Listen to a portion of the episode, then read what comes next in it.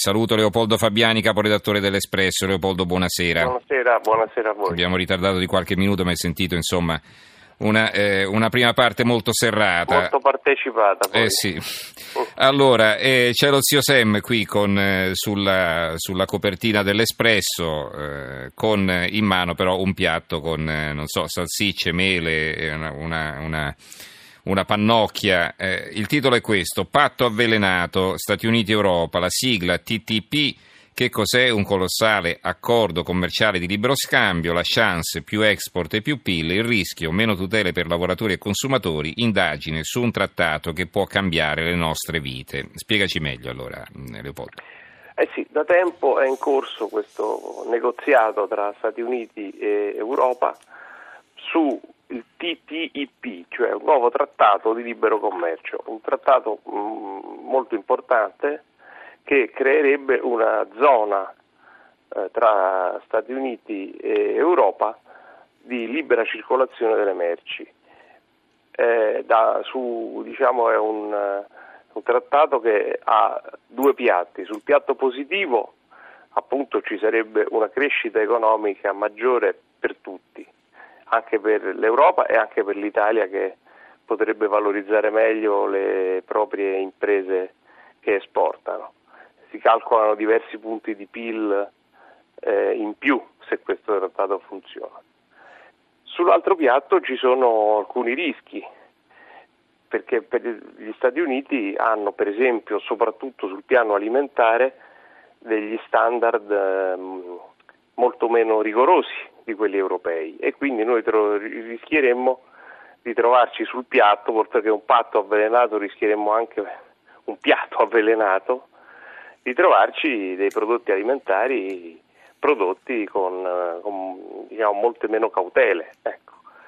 È un, un, un, un, trattato che avrebbe un impatto politico molto forte, eh, come spiega eh, il ministro Carlo Calenda in un'intervista al nostro giornale.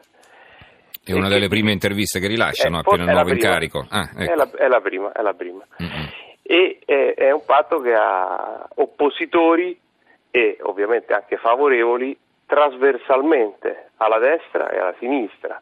Possiamo trovare tra i, gli oppositori eh, il Front National, e la CGL, eh, Donald Trump e Podemos, eh, Salvini e Bernie Sanders e a favore mh, pezzi dei partiti eh, socialisti e, e, dei partiti popolari eh, europei o, che sono poi quelli che governano l'Europa in definitiva. Che governano no? l'Europa, in America appunto Trump è contrario e Hillary Clinton è favorevole. È favorevole.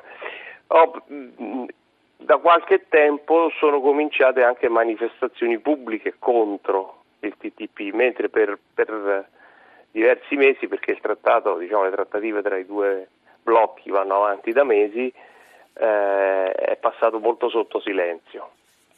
Ci abbiamo anche un, un, pic, un breve articolo che spiega eh, che da lunedì prossimo il Ministero mette a disposizione dei parlamentari la possibilità di vedere le carte del trattato a che punto sono finora, ma solo quattro alla volta in una stanza del Ministero, sorvegliati senza la possibilità di introdurre alcun device elettronico e senza nemmeno la possibilità di riprodurre i testi e di riferire quello che hanno letto diciamo che come trasparenza eh, questo trattato lascia un po' a desiderare. allora, eh, quali sono gli altri argomenti che ci vuoi presentare? Abbiamo un reportage di Fabrizio Gatti che è andato a parlare con diverse, parecchie, eh, tra le professoresse sono soprattutto donne, tra quelle che per eh, l'accordo sono migliaia in tutto, ma lui ne ha sentite qualche decina, tra quelle che per il, eh, l'accordo sulla buona scuola sono state assunte dopo anni di precariato e trasferite.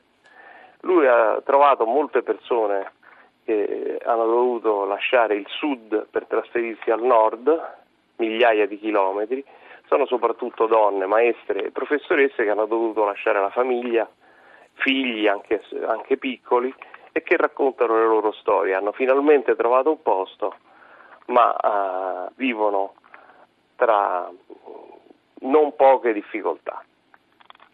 Mm-hmm. E, poi, e, poi, abbiamo un uh, ritratto di Emiliano Fittipaldi di Alberto Bianchi. Chi è Alberto Bianchi? Alberto Bianchi è uno dei personaggi più potenti del uh, gruppo che sta intorno a Matteo Renzi, ma anche dei più riservati.